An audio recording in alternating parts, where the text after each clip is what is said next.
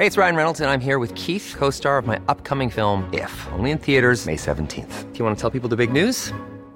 All right, I'll do. Sign up now and you'll get unlimited for $15 a month in six months of Paramount Plus Essential Plan on us. Mintmobile.com slash switch. Upfront payment of $45 equivalent to $15 per month. Unlimited over 40 gigabytes per month. Face lower speeds. Videos at 480p. Active Mint customers by 531.24 get six months of Paramount Plus Essential Plan. Auto renews after six months. Offer ends May 31st, 2024. Separate Paramount Plus registration required. Terms and conditions apply if rated PG.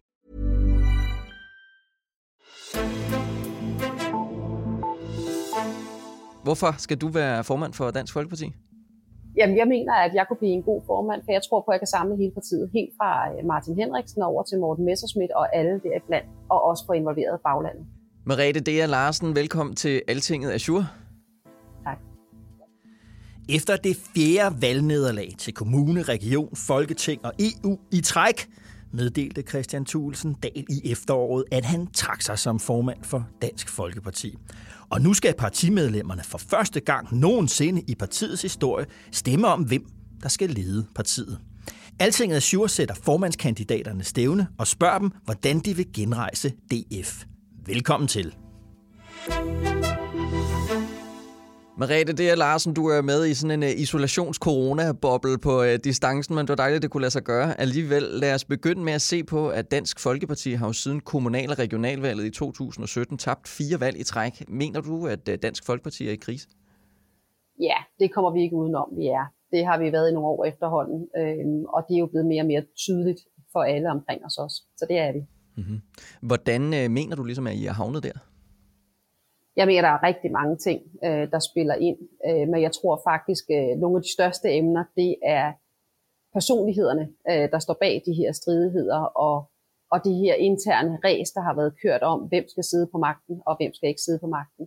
Fordi de personkrige er jo kommet ud til offentligheden ved læk og, og bøger, der er skrevet citater til, og alle de her ting, og det er altså ødelæggende for tilliden. Mm-hmm. Du har jo du har været medlem af Folketinget indtil 2019, nu sidder du i, i Roskilde Byråd. Hvordan, hvornår har du ligesom set, at det her øh, at det gik i en forkert retning?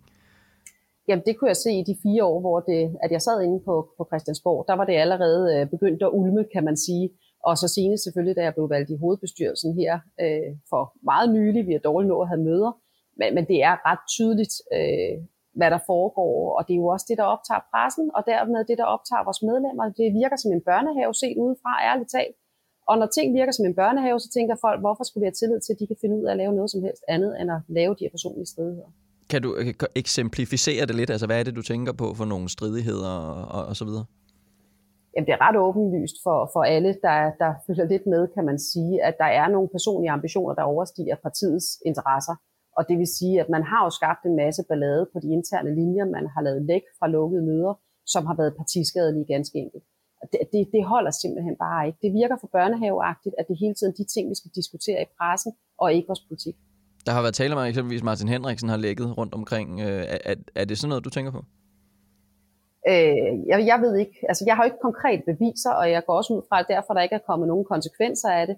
Øh, det er i hvert fald ikke kun til den ene side. Der er ja, det er mange, tænker jeg, der har været skyld i det her. Det er tydeligt, hvem der har personlige ambitioner. Øhm, så, så jeg tænker, at det kommer bredt fra den her interne øh, stridighed.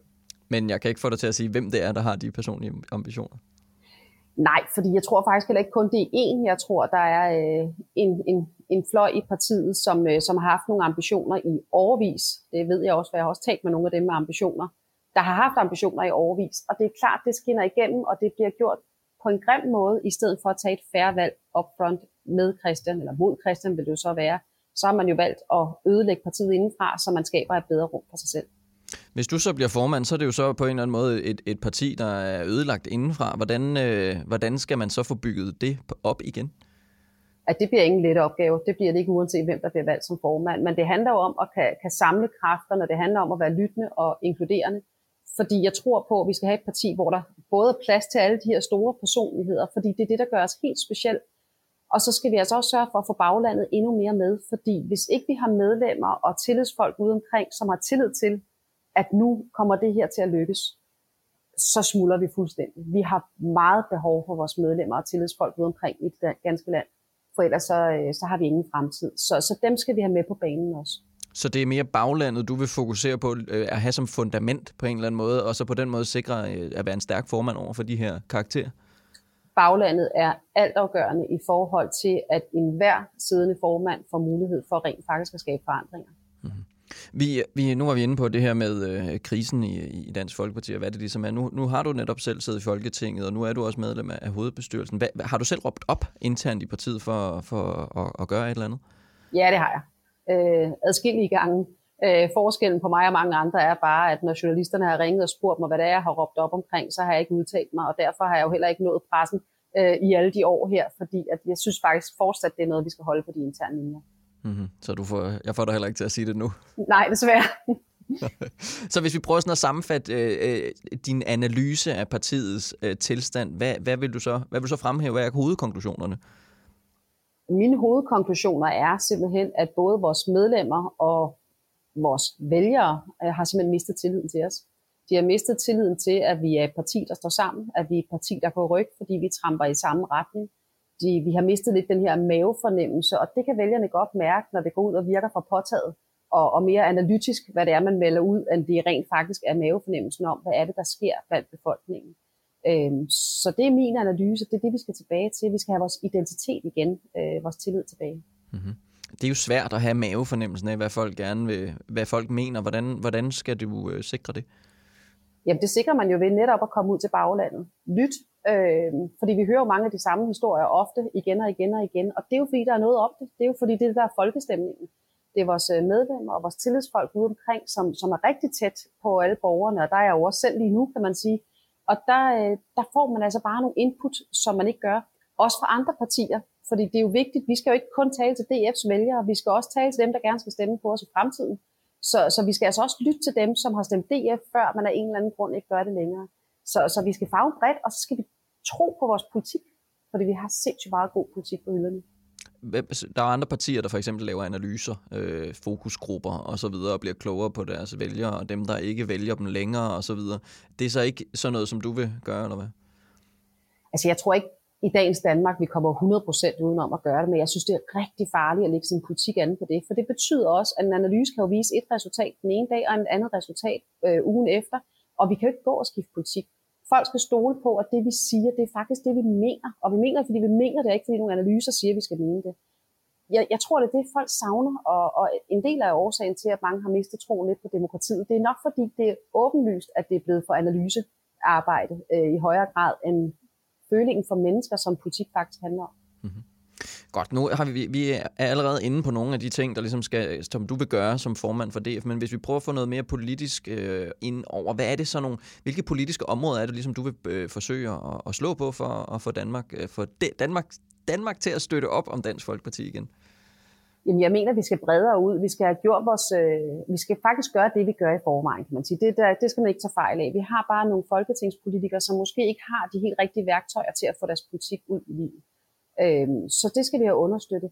Og så skal vi have langt mere fokus på, på de store områder, som vi har i forvejen, men vi skal ud. Psykiatri, nu har jeg lige set den nye psykiatri, øh, det der bliver lagt op til. Det er det, jeg har råbt på i overvis. Vi, vi mangler noget mere, vi mangler noget mere forebyggende. Ude i kommunerne har vi sparet penge væk. Når du sparer penge, så sparer du først på de forebyggende indsatser, for dem kan du ikke mærke nu. Det har vi gjort i så mange år. Samfundet betaler en kæmpe dyr pris nu for, at vi simpelthen ikke har sat ind i tide. Så det er på tide, vi stopper op, og det koster penge, det koster rigtig mange penge. Men det skulle gerne lønne sig om 10 og 20 år, øh, når man gør tingene rigtigt første gang.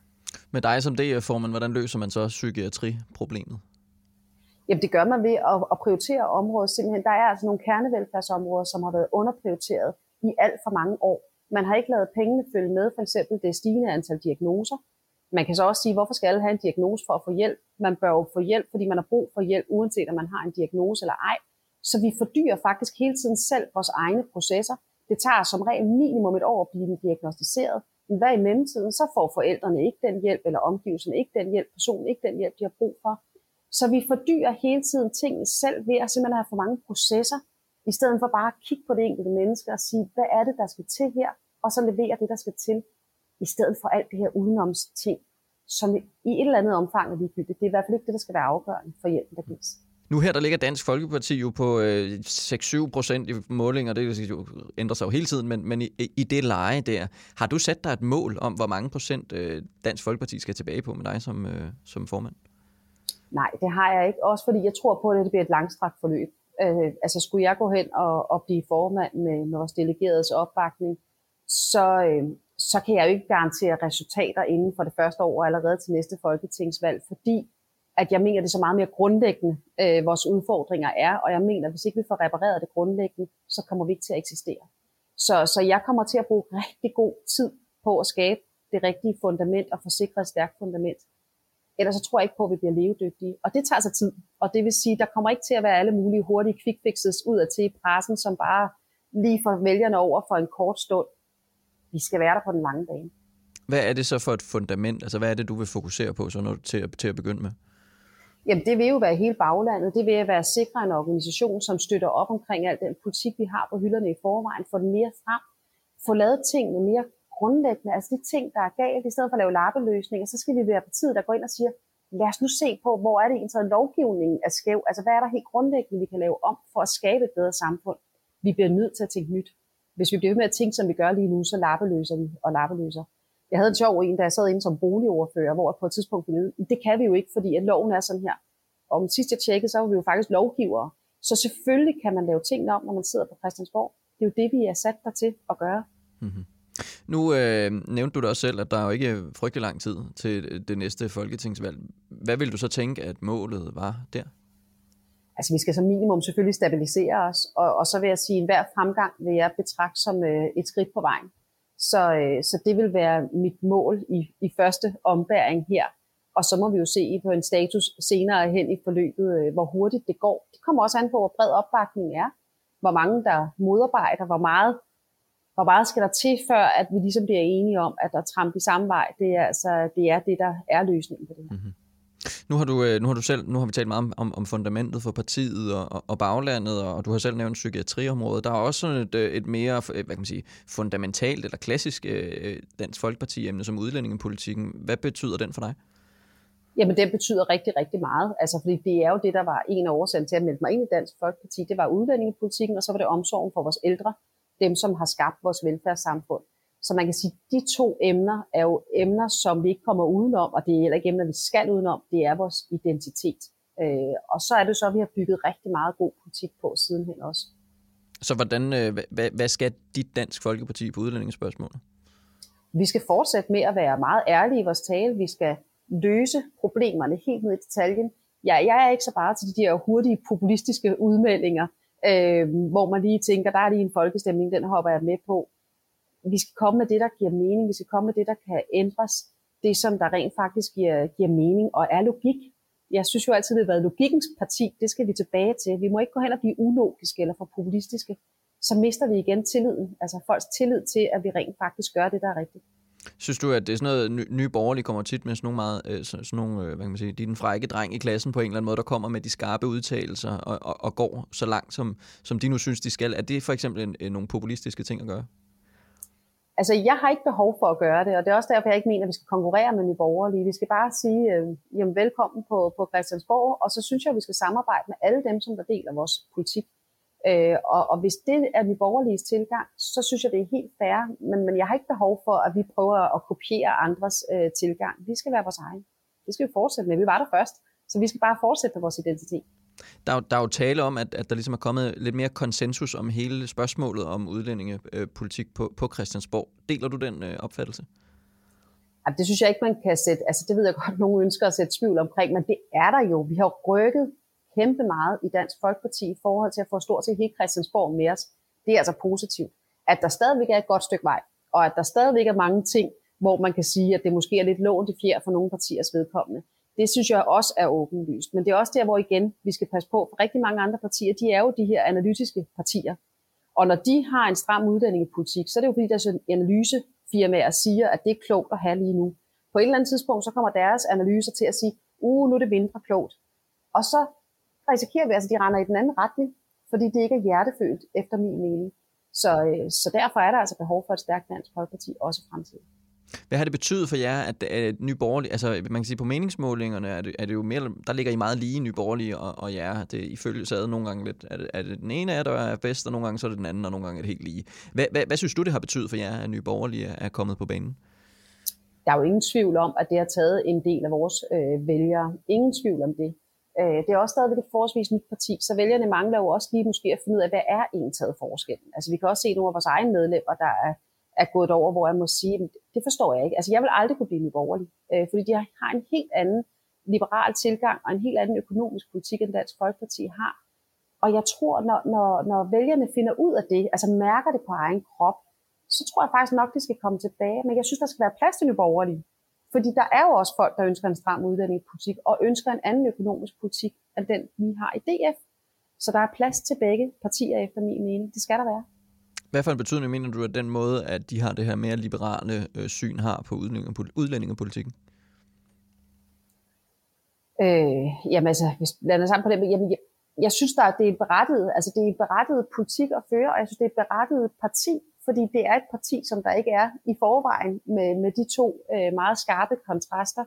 Øh, men jeg kan ikke se, at det som sådan Udlændingedelen tager de fra DF, men som sagt den økonomiske del, den er der ikke nogen, der kan tage fra os. Den kombination af den økonomiske del, velfærden i centrum og det store sociale hjerte og alle de her ting, kombineret med den stramme udlændingepolitik, det er jo det, der har adskilt os fra alle andre partier fra den dag, vi opstod, og det er jo det, der fortsat adskiller os.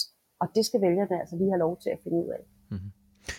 I, nu ligger I jo meget tæt øh, i meningsmålingerne, rigtig ofte i hvert fald. Hvad tror du er årsagen til, at der måske er nogle DF-vælgere, der er rykket over til Nye Borgerlige øh, på jeres bekostning? Jamen, jeg tror ikke, der er nogen tvivl om, at, at mange af Dansk Folkepartis vælgere, det er jo nogen, der ønsker en rigtig stram udlændingepolitik. Øhm, og det er klart, hvis man, man oplever, at den prioriteres over alt andet, over ens øh, muligheder i uddannelse, ens muligheder i job, ens muligheder for pension og alle de her ting. Og man skal jo gøre op med sig selv, hvad er ens skarpeste prioritering. Jeg kender en på et tidspunkt, han stemte forskelligt stort set øh, hver gang, fordi han stemte ud fra sin egen livssituation. Så hvis han lige var blevet godt og grundigt irriteret over indvandrerne, så stemte han DF på det tidspunkt. Så fik han egen virksomhed, så stemte han Liberal Alliance. Altså, øh, jamen, der er jo mange vælgere, der shopper rundt. Det kommer vi ikke udenom. Hvad er vigtigt for dem lige nu? Hvilket parti repræsenterer det bedst lige nu?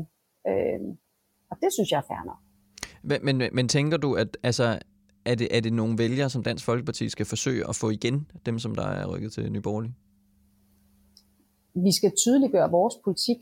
Øh, om der så kommer vælgere tilbage derfra, eller om en del af vores vælgerophav bare har været mere liberale i deres grundholdning, og ikke har haft andet valg end at sætte den på DF, det er jo også en mulighed. Og, og hvis vores vælgere har en grundlæggende liberal øh, tilgang, så synes jeg jo, de skal blive ved nu borgerlige, fordi så er det der, de får deres politik bedst repræsenteret. Så, øh, så skal vi jo hente vores stemmer andre steder. Men kommer du til eksempelvis at fremhæve udlændingepolitikken i højere grad, sådan så det, at det ligesom er dem, der, hvor det er vigtigst for dem, at det, de tænker, så kan vi godt tage tilbage til Dansk Folkeparti? Jamen altså både og. Øh, jeg mener jo, at vi skal sige det, der giver mening, øh, og det vil sige, at vi skal hele tiden udvikle vores politik. Vi skal hele tiden se på, hvad er aktuelt lige nu, hvordan skal det gribes an. Men i stedet for mange lappeløsninger, så mener jeg jo ofte, at vi skal tilbage og se på, hvad er det for noget grundlæggende lovgivning, vi har her, vi måske lige skal have kigget igennem, skal det opdateres? Hvad er det for nogle konventioner? Kunne vi få flertal til at få lavet nogle ændringer på nogle af de punkter? Man kan jo godt se det i bagklodskabens klare lys, tænke, når, når nu Inger Støjberg hun blev dømt for at have, have overtrådt reglerne, var vi ikke i en situation faktisk, hvor så mange partier på Christiansborg var så enige om, at konventionerne faktisk spændte ben, lovgivningen faktisk spændte ben for det, der gav mening, så i stedet for måske at overskride den, så kunne vi måske faktisk have fået en bred opbakning til at lave en ændring, øh, fordi alle var enige om, at det var rigtig skidt, øh, det som man kunne inden for lovens rammer. Så der mener jeg måske, at vi skal udnytte de der muligheder, når de opstår, til at få ændret det, der grundlæggende er galt, øh, så vil det er godt for Danmark i al fremtid. Så i højere grad øh, udnytte øh, fællesområderne frem for at dyrke uenighederne, eller hvad? Ja, for det er fællesområderne, hvor vi rykker noget. Altså uenighederne skal der også være plads til. Selvfølgelig skal man udstille sin politik, og man skal sørge for, at folk ved, hvad vi står for. Det må man aldrig gå på kompromis med. Men, men det handler jo for mig i politik om at lave, altså gøre en forskel. Og jeg gør ikke en forskel ved at stå ude på sidelinjen og råbe op. Jeg gør en forskel ved at træde ind i arbejdet og finde de ting, vi kan være fælles om, og så få det igennem. Der var så nogen, der ville argumentere for, at risikoen så var, at det var på bekostning af ens egen opbakning, at hvis det var, man fokuserede mere på enighederne frem for uenighederne. Ja, og det er jo en for imod. Altså, jeg tror meget på det her med et partis identitet, et partis tillid. Tror man på, at vi gør en forskel? Tror man rent faktisk på, at vi sidder inde i forhandlingsrummet og arbejder for det, som vi også siger ud af til? Hvis man tror på det, så ved man jo også godt, når man kender vores holdninger, at så er det jo det, vi sidder og arbejder for. Altså, så kan det godt være, at vi ikke kommer ud med 100%, men vi kommer måske ud med 70%. Men vælgerne skal tro på, at vi rent faktisk kæmper i den retning, som vi siger, vi gør. Så jeg tror på, at politik handler i høj, høj grad om tillid og identitet. Mm-hmm. Godt. Vi skal forbi nogle andre ting også. I forhold til, så har EU altid været en, øh, Dansk Folkeparti har altid været EU-skeptisk. Hvor ligger du der ligesom henne der i forhold til hele debatten om at få Danmark ud af EU? Jamen, jeg er fortsat EU-skeptisk, som jeg alle dage har været, og det skal vi blive ved med at være. Vi skal gå ind og prøve at trække bukserne ned på EU så mange steder, som vi overhovedet kan, i forhold til de tåbeligheder, som der finder sted. Øh, og så skal vi jo arbejde for, at EU's indflydelse bliver mindre og mindre og mindre, i stedet for større og større og større. Det, det skal vi konsekvent øh, arbejde på, det er klart. Så, øh, så fuldstændig fortsat stramme, øh, have den her kritiske tilgang til EU. Så det betyder også ikke nødvendigvis, at det første, du kommer til at fokusere på, er at få Danmark ud af EU? Det bliver ikke det første, jeg kommer til at fokusere på. Det betyder ikke, at der ikke kan komme en tid, hvor det er det rigtige at gøre. Men, men her nu mener jeg faktisk, det rigtige er at arbejde på et meget, meget mindre EU, og på, at man samarbejder omkring de ting, hvor det giver mening for de enkelte lande, fordi vi skal bevare vores suverænitet. Og det er jo den, der er under pres på grund af EU. Og der er det altså vigtigt, at vi hele tiden er standhaftige omkring at holde fast på vores rettigheder. Så det er i højere grad at ændre EU indefra? Det vil det være i første omgang, og så må vi jo se, om der kommer et tidspunkt, hvor vi kan lave et, øh, et exit på en eller anden måde, øh, hvor vi tror på, at det rent faktisk kommer til at, at kan svare sig. Og det er ikke fordi alt skal gøres op i, i penge, men det skal også gøres op i, hvad er Danmarks øh, muligheder. Så, men, men konstant kritisk tilgang, konstant snævren ind, bevare dansk suverænitet, det er, det er rigtig, rigtig vigtigt. Der er jo flere af dine øh, man kan sige, konkurrenter til formandsposten, øh, der mener, at, vi skal, at Danmark skal ud af EU. Hvorfor mener du det ikke? Jamen, jeg siger ikke, at vi ikke skal ud af EU på et tidspunkt, men det er bare nok ikke noget, der ligger lige for, kan man sige, her og nu. Jamen, det er nok, fordi jeg godt kan lide et realistisk politik omkring, hvad kan lade sig gøre. Altså, og jeg vil ikke bilde dem ind, som der måske skal stemme på mig. Jeg vil ikke bilde dem ind, at det bliver min første dagsorden, når jeg træder ind som formand, hvis jeg skulle være så heldig at få lov til det. Fordi jeg vil kunne stå på mål for det, jeg siger. Og, og jeg mener simpelthen ikke, at det er tiden til det lige nu. Men vi skal fortsætte med at være kritiske. Vores EU-medlemmer, øh, øh, vi har siddet nede i Europaparlamentet, øh, det er vigtigt, at de bliver ved med at udstille EU, og det skal de også, de mangler også en bedre platform. Danskerne skal forstå, hvor håbløst det her system er, og hvor langt de går i deres øh, ønske om suverænitet. Øh, det skal vi blive ved med at gøre. Men hvis, øh, hvis, er det så også fordi, at du kan se, at der måske er nogle fordele ved det europæiske samarbejde? Det er der. Altså det, det startede jo øh, med EF, altså hvor man kan sige, der var vi jo på et helt andet niveau, som gav super god mening. Der, hvor det fuldstændig kammer over, det er jo, når man går ind og vil være en stormagt, og man vil have fælles øh, nationalsang, og man vil have fælles flag, og man vil have en fælles præsident, som ikke engang er valgt. Altså, der er så mange ting, der kommer over i den her øh, ønske om at kan stå som øh, for, for øh, hvad hedder det, præsident for, for hele området. Det er kommet over til noget, som bare ikke klæder os ganske enkelt, fordi Europa skal selvfølgelig samarbejde om alt, hvad der giver mening at samarbejde. Vi skal have nogle, nogle fælles øh, nationale øh, fronter, det mener jeg absolut, vi skal men det er bare grebet helt forkert an, fordi det handler mere om at skabe en fælles identitet. Hold nu op, altså vi er forskellige lande, vi har altså også hver vores identitet, og det må aldrig blive overskygget af en fælles identitet. Mm-hmm. Hvad så med sådan noget som menneskerettighedskonventionen eksempelvis? Hvordan, øh, hvad, hvad tænker du om den? Er, er det noget, man skal ud af, eller hvad, hvordan, hvordan skal man håndtere det? Jamen det skal vi jo håndtere ved, som jeg var inde på øh, tidligere her, for eksempel med med den her barnebrudssag, lad os gå ind der, hvor at, øh, når der endelig var nogen, hvor, noget, hvor alle Folketingets partier, hvis ikke jeg husker helt galt, synes det her, det var grotesk på det tidspunkt, så skal vi jo gribe den anden til at sige, skulle vi så ikke også lige overveje, hvorfor er det, vi er tvunget til det her? Så vi griber de der bolde, der er, for at rent faktisk få ændret noget i det, og hvor vi får, fordi det kan vi jo aldrig gøre alene. Det vil jo kræve bredt folketing, hvis vi nogensinde skal komme ind og ændre noget ved de her konventioner. Så vi skal gribe de der enkeltsager, hvor det giver mening for alle at sige, det, det bliver vi altså nødt til at gå ind og kigge på, om der ikke øh, kan laves noget om her. Så, øh, så ja, vi skal ikke bare melde os ud, det, det vil vi aldrig få flertal til. Altså, øh, men vi skal være meget kritiske, og vi skal gribe bolden, når de er der. Så det vil med andre også være at forsøge at ændre det indenfra i øh, Europarådet eksempelvis? det er jo det, der er ærligt talt, det mest sandsynligt kan, kan ske øh, med den brede opbakning, øh, men at stille os op på sidelinjen og råbe om, at vi vil ud af de forskellige ting, det, det mener jeg ikke, vi kommer nogen steder med. Så vil jeg hellere ændre det, som der er, øh, fordi det er mere sandsynligt øh, end alternativet. Er det også noget, som du føler dig overbevist om, at der er opbakning til det dansk folkeparti, der er nu? Nej, jeg tror faktisk øh, ikke nødvendigvis. Det vil jeg godt øh, blankt erkende. Jeg tror, mange af vores medlemmer, de er jo meget øh, firkantede, øh, meget hårdt slående. Og det skal der også være plads til. Altså jeg vil jo have et rummeligt dansk folkeparti, hvor der er plads til, til det hele. Også en, som sagt, øh, Morten Messersmith og en Martin Henriksen. Så der skal være plads til de der holdninger. Øh, men et, en formand skal jo altså også kunne føre en politik, som der rent faktisk er realiserbar. Øh, det betyder ikke, at man ikke må have håb og, og sætte en højt. Der skal være noget at kæmpe for. Øh, og retningen skal være der. Men, men i den der skal også være noget realisme i, hvad vi kan gennemføre. Altså, og hvis vi kan lave nogle samarbejder, der kan ændre nogle ting, så vil jeg hellere det, end at stille mod og sige, at jeg vil ikke indgå i nogen samarbejder, for jeg vil bare ud. Øh, så der, der er jeg nok mere pragmatisk. Hvad så, øh, hvis vi øh, bevæger os ind på det andet område? Hvem vil du pege på som statsministerkandidat? Jeg har ikke svaret definitivt på det. Men borgerligt altså, eller rødt? Jamen, i udgangspunktet vil det være en borgerlig øh, statsminister. Det vil absolut være mit udgangspunkt. Jeg betragter os som et borgerligt parti. Jeg synes faktisk, Martin Henriksen havde en rigtig god øh, nationalkonservativ arbejderparti. Det, det var faktisk en, øh, en fortælling, som jeg meget godt kunne lide, meget sigende, og så vil jeg bare tilføje med et stort socialt hjerte. Så vi skal være der, hvor det giver indflydelse, men i udgangspunktet vil det være en borgerlig øh, statsminister. Men ikke afvisende over for, at det kunne være rødt, hvis det er der, I nu kunne få mest indflydelse? På sigt nej, men jeg tror lige nu har vores bagland brug for at mærke, at vi er et borgerligt parti, fordi det er vi, øhm, og det må der ikke kunne sås tvivl om. Og derfor så tænker jeg, at det næste, de næste mange år, så, så vil det være der, fokus er på, at folk må ikke være i tvivl om, hvor vi står i udgangspunktet. Så, øh, men altså, som alle andre partier, så kan vi samarbejde bredt, og det skal vi også. Men er det ikke øh, dermed netop vigtigt, at man mås- måske slår fast, at man er borgerlig, og man ikke vil kunne finde på at støtte en, øh, en rød regering, hvis det nu er, at øh, du har behov for at sige, at I er borgerlige? Altså, er det så ikke, burde du så ikke lade være med at åbne den mulighed for, at på et tidspunkt kunne det være, at det blev rødt? Nej, men igen, så går jeg jo ind for at sige det, jeg rent faktisk mener, og det, jeg tror på. Øh, fordi jeg gider ikke at, at sælge noget, som jeg ikke er sikker på vil kunne levere, hvis jeg bliver formand. Man skal ikke kunne sidde og sige, du sagde, Øh, fordi, og så har jeg rent faktisk sagt det, hvis jeg ikke mente det.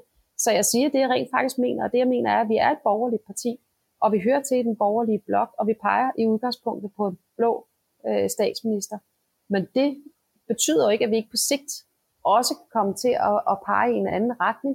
Øh, det synes jeg vil være fjollet at udelukke fuldstændig. Øh, men man skal stå på, at vi er et blot parti. Mm-hmm. Øh, vi har jo øh, hørt de sidste par dage om medlemmer, der snakker om, at de ville forlade partiet, hvis øh, her på det seneste hørte jeg Marie Kram sagde det, hvis det var, at Morten Messersmith blev valgt som formand. Hvad, er, hvad, hvad synes du om det? Jamen det tænker jeg ikke, det er ikke første gang, jeg hører det, vil jeg sige. Nej. For der er jo ingen tvivl om, at de fløjkrig, der har været i gang, øh, og, og, og jeg snakkede faktisk med en anden journalist omkring det, jeg betragter det ikke engang som fløjkrig. Problemet er jo, at der er en fløj, der har valgt at gå direkte i kød på den siddende ledelse og ligesom ødelægge partiet indenfra. Når man gør det, så skaber man en modreaktion. Og det vil sige, at der er ikke to fløje, hvis man kan sige det sådan. Der er jo en fløj, der ligesom øh, ikke har vel anerkende den nuværende øh, partiformand. Hvem er det? Og har, det tænker jeg, at øh, vælgerne og lytterne selv må øh, få lov til at vurdere, hvem de tror, det er. Øh, jeg kommer ikke til at sætte navn på. Men så det er klart, det skaber en modreaktion, og derfor er der jo rigtig mange af os andre. Vi er jo ikke en fløj som sådan, vi vil faktisk bare gerne have ordentlighed. Vi vil gerne have, at man kalder tingene for det, de er, men vi vil gerne have, at man opfører sig ordentligt. Når vi har en formand, så respekterer man formanden, man arbejder for formanden. Hvis ikke man har intention om at gøre det, så må man jo gå ud i et offentligt valg, simpelthen at sige, jeg udfordrer den siddende formand, for jeg mener, at jeg kan gøre det bedre. Det er måden at gøre det på. Så den der ordentlighed, tror jeg faktisk bare, der er en stor del af partiet, som er ret trætte af, har manglet her de sidste mange år. Og det er den, vi vil have tilbage. Men vil du kunne forstå, hvis Marie Graup eksempelvis forlod Dansk Folkeparti, hvis med Morten Messersmith blev formand? Altså, jeg håber jo sådan, at alle vil blive i, i første hug, kan man sige, fordi at alle øh, formandskandidater udvikler sig jo også hele tiden. Øh, og der er jo altid et potentiale for, at, at det lederskab, vi kommer til at se, måske ikke er det, som nogen af os går og frygter. Øh, og det er jo ikke til at vide, det kan vi jo først se, når det ligesom er i gang, øh, hvordan det kommer til at, at spille sig af. Så øh, Så jeg synes, det er synd at, at afgøre noget på forhånd. Det hører jeg nu heller ikke, de har gjort. Jeg siger bare, altså jeg hører, at de siger, at de overvejer det, at der er en række, der overvejer det. Jeg hører til gengæld, øh, at det, det ikke lyder som et parti, der sådan er fuldstændig samlet og øh, fælles om, hvilken retning øh, det hele ligesom skal gå. Altså, hvordan efter sådan en valg, der kommer jo en valgkamp næste søndag, øh, hvor der kommer til at være øh, folk, der stemmer på forskellige kan- kandidater, og nogen bliver, måske bliver det tæt, og nogen får måske meget, øh, som ikke bliver valgt i sidste ende. Hvordan skal man ligesom forsøge at samle det parti bagefter? Ja, det bliver en hammerende svær opgave og det gør det uanset hvem, der skal gøre det. Øh, og det er også derfor, det er vigtigt at sige, at det er jo ikke noget, en formand vil kunne gøre alene. En formand kan ligge en retning, men det er også en formand, der sikrer sig, at der bliver skabt et rum, hvor der er plads til mange forskelligheder. Fordi nu bruger jeg jo meget udtryk, at vi skal trampe i samme retning. Men dermed er jo ikke sagt, at, øh, at det skal være den samme type personligheder, der skal trampe i samme retning. Jeg synes jo, Dansk Folkepartis kæmpe kvalitet, det er, at vi har stewardesser, vi har politimænd, vi har sygeplejersker, vi har handicaphjælper, vi har endda en bundmager, øh, at vi har købmænd, altså vi har alle mulige mekanikere, vi har alle mulige forskellige øh, personligheder. Og det synes jeg er alfa og omega simpelthen for, at vi kan bevare den identitet, som jeg tror på, vil kunne sikre overlevelse. Godt. Mariette Dea, her til sidst. Øh, tror du, du vinder formandsvalget i Dansk Folkeparti? Jeg tror, det bliver rigtig svært, men jeg vil sige, jeg vil ikke stille op, hvis ikke jeg vil spå mig selv en, en chance.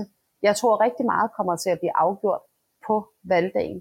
Det kommer til at afhænge af den mavefornemmelse, som vores delegerede sidder med på valgdagen, når vi holder vores taler. Så jeg tror godt, at tingene kan rykke sig, når folk sidder og lytter til talerne og mærker efter i maven, hvilken fremtid tror de på. Øhm, og så vil jeg respektere det valg, som de træffer. Hvem er det så, du vil forsøge at appellere til der i den tale? Jamen det er jo til folks mavefornemmelse om, skal man, altså man behøver ikke at stemme på den, som man nødvendigvis har sagt, man vil stemme på, for der er altså rigtig mange, som ikke går ud og siger, hvad de stemmer på. Det er nok en god grund til. Øhm, folk skal mærke efter i maven, hvad de tror på. Så de skal ikke bare gøre noget, fordi de har fået besked på det hjemmefra. De skal gøre det, fordi de tror på det. Hvis det nu ikke er dig, der går hen og, og bliver valgt, ser du så, øh, er der så nogen, du hellere ser blive valgt end andre? Øh, ja, det er der. Øh, det er klart. Øh, men, men jeg vil sige, jeg tror ærligt talt ikke på, at der er nogle af de andre tre kandidater, der vil have mulighed for at kan samle på samme måde, som jeg vil kunne. For jeg har ikke været en del af de her stridigheder på samme måde. Så jeg tror, jeg har et godt udgangspunkt, i hvert fald, for at kan, kan sikre noget, noget samling. Jeg synes der skal være plads til, altså Morten er jo en fantastisk politiker, og det er Martin Henriksen også, og Hen, øh, Erik Høgh har også rigtig meget godt at byde på. Peter Skårup, som også er en af dem, der ligesom er troet, kan man sige, på sin overlevelse, Christian Tusinddal, Pia Kærsgaard. Vi har så mange store personligheder, og der skal altså være plads til dem alle sammen, hvis vi skal kunne bevare øh, noget af det, vi kender. Men hvis det nu bliver en af de andre, hvad vil du så gøre? Og så vil jeg se tiden anden, og så vil jeg, ja, i første omgang vil jeg nok lige trække mig lidt, kan man sige, ikke? og så lade dem gøre deres i forhold til deres måde at være formand på. Øh, og så vil jeg håbe, at jeg kan genkende mig selv i partiet, når der er gået et års tid, og man begynder ligesom at have en føling af, hvor er vi henne der håber jeg, at jeg vil kunne genkende mig selv. Mariette Dea Larsen, mange tak, fordi du var med her. Selv tak. Tak, fordi jeg måtte være med. Og tak til dig, der har lyttet med til de her udsendelser med DF's formandskandidater. Hvis corona vil, så kan du høre en analyse i vores Dekopol-podcast fredag, hvor Esben Schøring, vores politiske analytiker, og Erik Holstein, vores politiske kommentator, kommer til at dykke ned i nogle af de her svar og perspektiverne for partiet. Søg på Dekopol i din podcast-app, så finder du frem til den kanal. Vi er tilbage med mere normal Alting er sure i næste uge. Mit navn er Henrik Axel Bugter, og vi lyttes ved.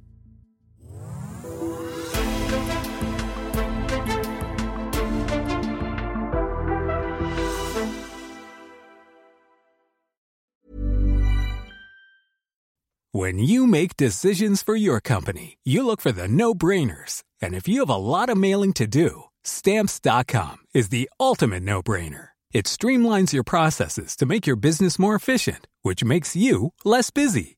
Mail checks, invoices, legal documents, and everything you need to keep your business running with Stamps.com. Seamlessly connect with every major marketplace and shopping cart. Schedule package pickups and see your cheapest and fastest shipping options from different carriers. With rates up to 89% off USPS and UPS rates. And with the Stamps.com mobile app, you can take care of mailing and shipping wherever you are. Make the same no-brainer decision as over 1 million other businesses with stamps.com. Sign up with code program for a 4-week trial plus free postage and a free digital scale. No long-term commitments or contracts. That's stamps.com. Code program.